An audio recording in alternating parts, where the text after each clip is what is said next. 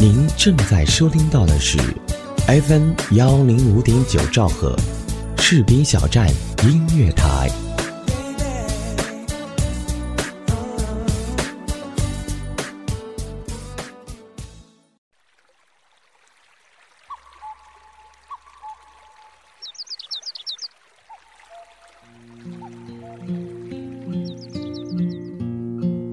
一段音乐，一个故事，是在故事里品味音乐，还是在音乐里回味故事？闭上眼睛，发现这一座城市的美好。我是李小维，欢迎收听《城市漫游记》。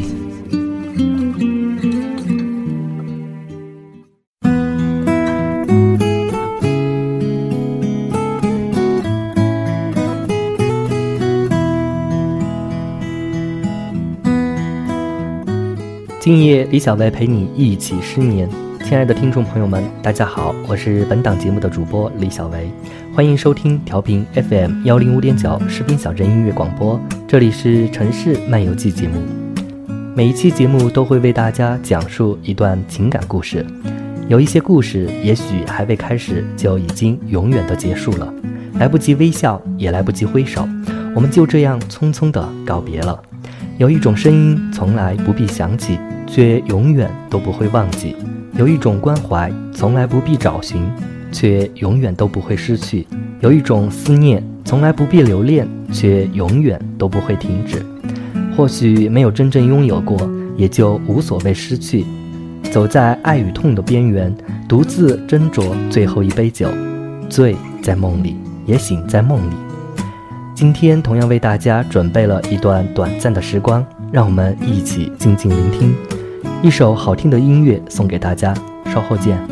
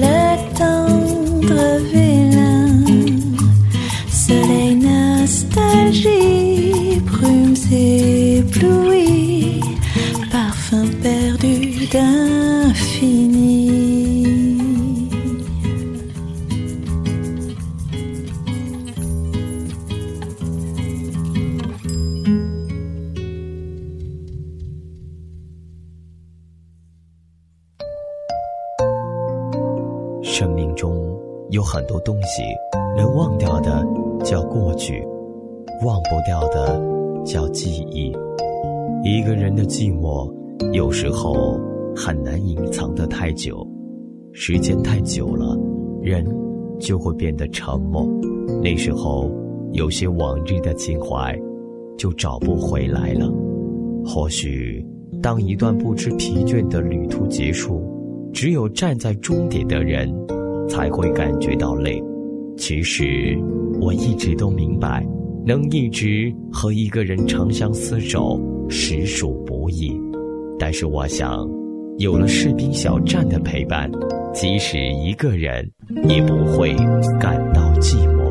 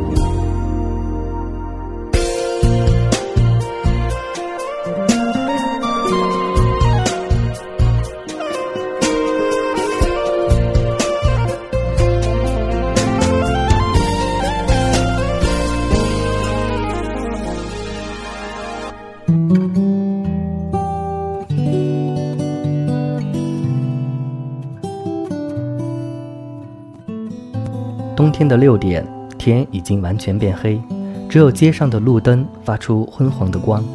整个冬天，安宁都是这样踩着星星上班，又裹着黑夜回来。他在公司里做的是销售文员，除了接无休止的订货电话，就是打一页又一页的销售单据，工作枯燥而无味。赶上旺季，公司里原本一个月四天的休假，也变成了一个月两天。到了节假日，就更没有休息的时间了。不过，安宁始终有这样一个信念：这种辛苦忙碌的日子会很快结束。他爱的萧航会给他一个灿烂如花的未来。那时，一个小巷里的一间十平米的小屋，是安宁所有的期望和温暖所在。在那里，有他爱的人，给他世界上最温暖的拥抱和慰藉。二十二岁的他坚信。只要有爱，便拥有了整个世界。安宁和肖航认识在最容易发生爱情的大学校园。那一年，他们都上大二。肖航是一场晚会的策划人，安宁是最后一个节目的伴舞。肖航为了晚会的各项细节，连续奔波了一个月。到主持人说出谢幕时，他再也忍不住，坐在冰冷的凳子上，便响起了鼾声。他屁股下面坐着安宁的长裙，后台的人一个个散去。安宁看着酣睡的萧航，终于没狠下心来把他叫醒。萧航的这一觉睡了足足一个小时，他睁开眼时看到了在自己身边拘束坐着的安宁，还有他靠在他肩上睡时流出的哈喇子，脸红成一片，然后两个人都笑起来。笑声里有爱情的味道开始蔓延。之后，萧寒故意和安宁不期而遇，开始逃课去陪安宁上课。他和大学里几乎所有的男生一样，一旦爱上便奋不顾身，直至把对方打动。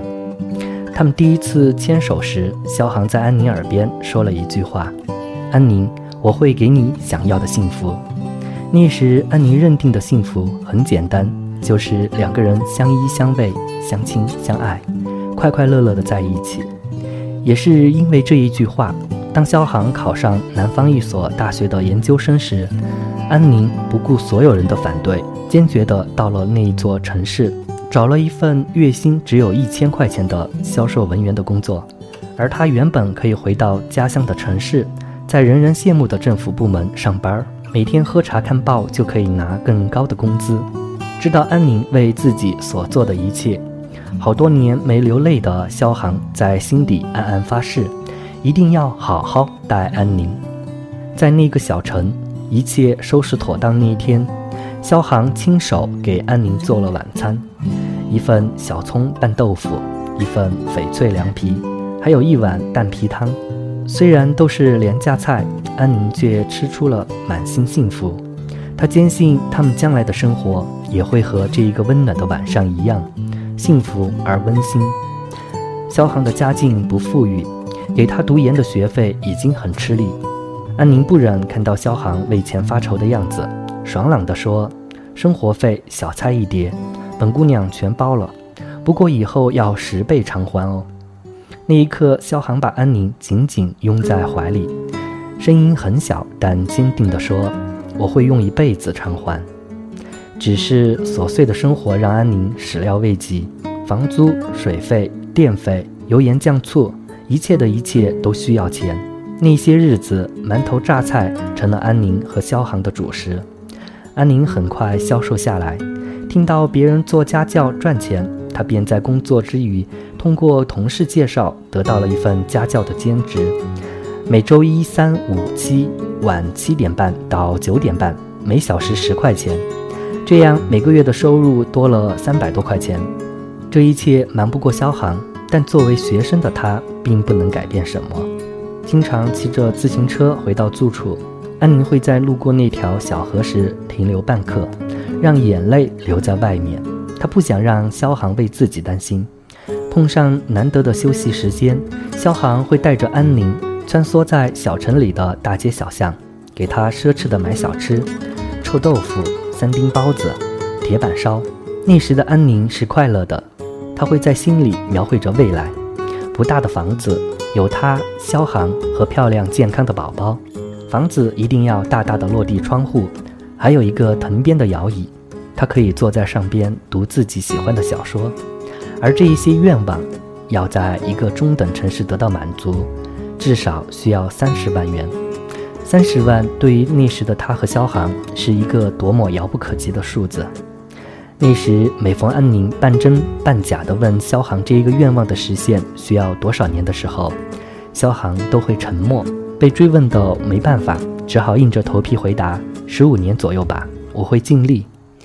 又是一个遥不可及的数字。十五年后，安宁已经快到不惑之年，连美丽的资本都没有了。小航已经记不清多久没有买衣服了。打开衣橱，多数是大学时的衣服。那时家境良好的他，可以选择自己喜爱的东西，而不必考虑价钱。可现在，他一个人背负着两个人的生活，除了基本的温饱，已经没精力考虑漂亮与否。一天，安宁又穿着那一件已经略微发白的衣服去上班。一个女同事顺口说：“安宁啊，这衣服怎么天天穿啊？”那一刻，安宁的自尊被打击得成了粉末。晚上回去，安宁让肖航陪她去逛商场。肖航说：“衣服有的穿，就先将就着，等经济宽裕了再买也行。”安宁的泪一下子就流了下来，她很大声地叫出来。那你说要到什么时候？肖航低下头，沉默，接着把自行车推过来，然后两个人一起去商场。路上，安宁很快忘记了刚才的不快，她一路设想着自己应该添一件什么样的外套，里面配一件什么样的毛衣，正好过年回家时穿。懂事的她要让爸爸妈妈看到自己的女儿生活得很好。商场里的衣服一件比一件贵。安宁钱包里的两百块钱，连一件外套都买不到。在一个专柜，安宁连续试了四件衣服，都说不合适。其实一件衣服比一个月的房租还多，她舍不得买。转身离开时，她听到了导购员不屑的声音：“买不起就不要买嘛，去地摊便宜，十块二十块一件。”走出商场大门，肖航在一个角落把安宁拥在怀里。一声连一声地说着对不起，那一刻，安宁好想萧航可以给他一些鼓励和支撑，可是萧航并没有安慰已经对生活感到绝望的安宁。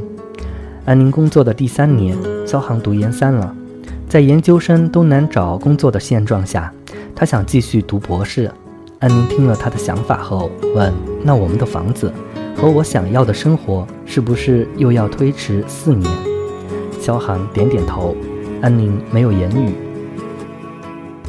安宁的爸爸突然生病住院，家里所有的积蓄都已用光了。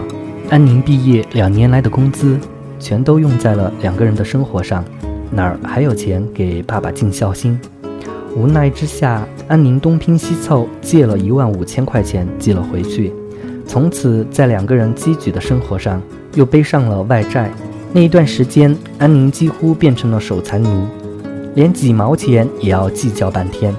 那时，萧航的实验也进行到了关键阶段，他们再也没有时间晚上爬到屋顶上看星星，坐在河边听蛙鸣，更没有时间花一块钱坐上自动售票的公交车绕着城市转一圈。生活中仅有的一些小乐趣也渐渐消失在忙碌和视野里。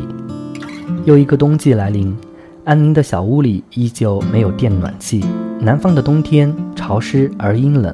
让安宁的手肿起了一个又一个的大包，指关节处还裂开了吓人的口子。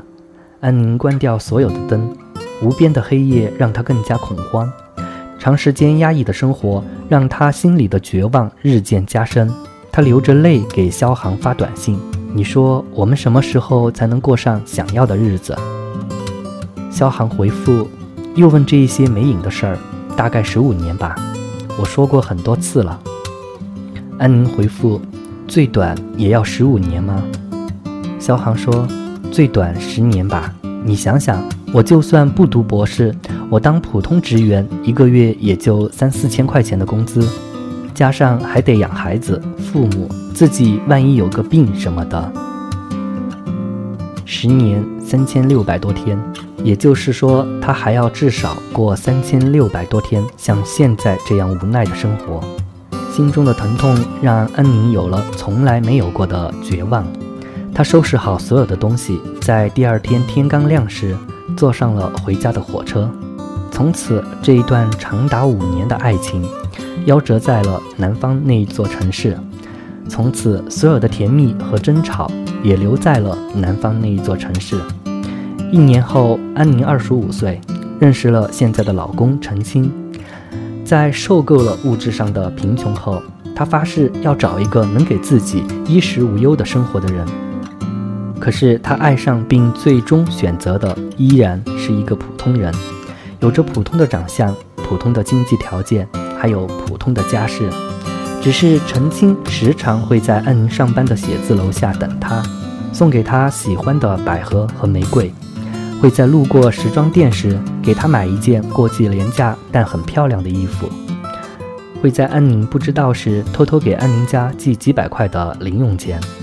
他还会在路过新起的楼盘前牵起安宁的手，指着某个楼层说：“安宁，将来我们买房就买你喜欢的十六层，我们一家三口幸福的生活在里面。现在我们已经存够了卫生间的钱，很快就有一间卧室的存款了。”每每那时，安宁心里就溢满幸福。虽然她正在和公公婆婆挤在不足七十平米的小房子里，但陈清让她总是看到未来幸福的样子，让她感觉到生活是会越来越好，越来越亮堂。偶然的机会在电视上看到一则采访，采访的是一名马拉松运动员，问他有什么秘诀可以如此成功的跑完全程。他说：“他会给自己制定一个又一个的短距离目标，让自己感觉离最终目标不是遥不可及。”那一刻，安宁突然流下了眼泪，为自己青葱岁月里那一段漫无目的的爱情。如果那时萧航懂得安慰对一个女孩子的重要，如果那时萧航会在自己绝望时给自己力量和希望，如果萧航可以对自己说：“目标的现实虽然长。”但你想要的阳台，我们三年就可以有；你想要的卧室，五年就可以有。那么结局就不是现在的样子。那一天晚上，安宁在自己的博客里写下了那一段过往，给自己，给萧寒，也给天下相爱着但不知道怎么去给困境中的爱情希望的年轻人。文字的最后是这样一句话：如果你爱一个女孩，千万不要让他绝望，因为如果一直看不到未来的光亮。爱情也会渐渐消亡在日积月累的琐碎里。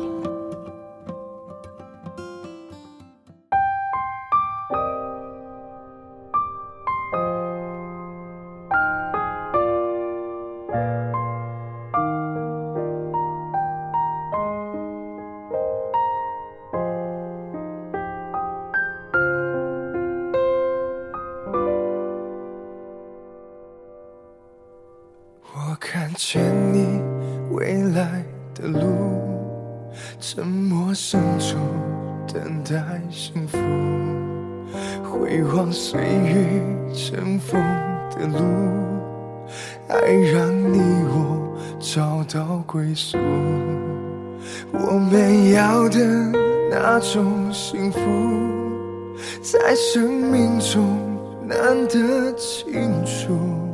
我们走的这条道路，在坎坷中渴望祝福。说好以后不要再哭，我要用爱让你忍住。刻骨后就会停住，你遇见我就不孤独。说好以后不要再哭，我要用爱让你忍住，风刻骨后就会停住，你遇见我就不孤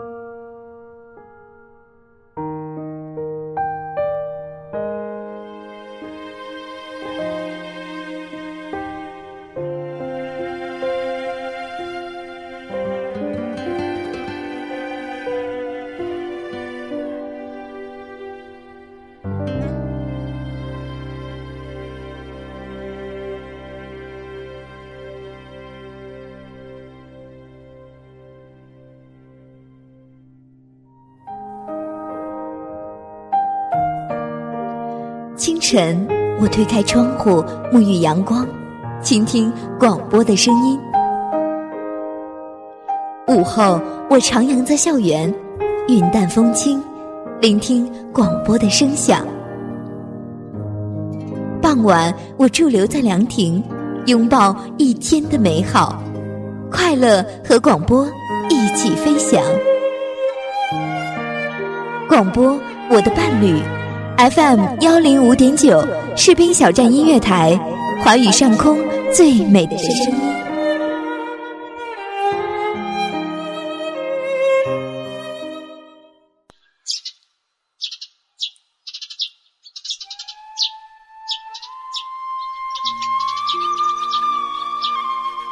嗨，我们有见过吗？或许早已蒙面。但不曾真正认识。或许这是我们的初相遇，但相遇就是一次美好的开始。你现在在哪里？在做些什么呢？是在一个失眠的夜里，还是在一次归家的途中？是在公园的长椅上等人，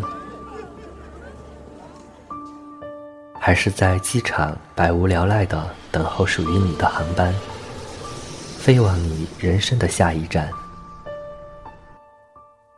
而我在这里，我在话筒背后，在这里分享一段短暂的时光。那么你准备好了吗？我们启程了。FM 幺零五点九，士兵小站音乐台，城市漫游记。今夜，李小维陪你一起失眠。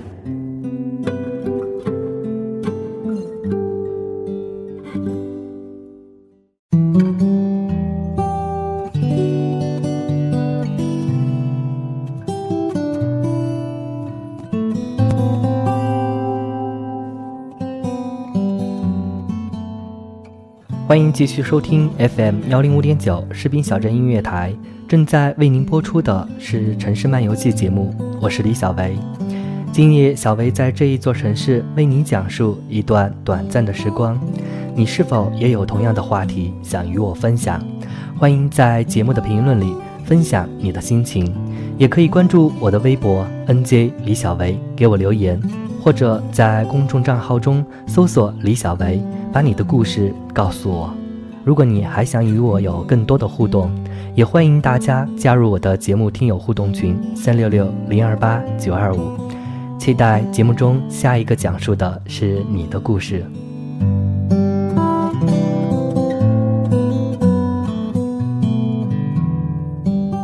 FM 幺零五点九士兵小镇音乐台荡漾招聘中，我们需要各种优秀人才，包括主播。编导、策划、宣传、行政、美工、后期、电子技术、广告业务员等等。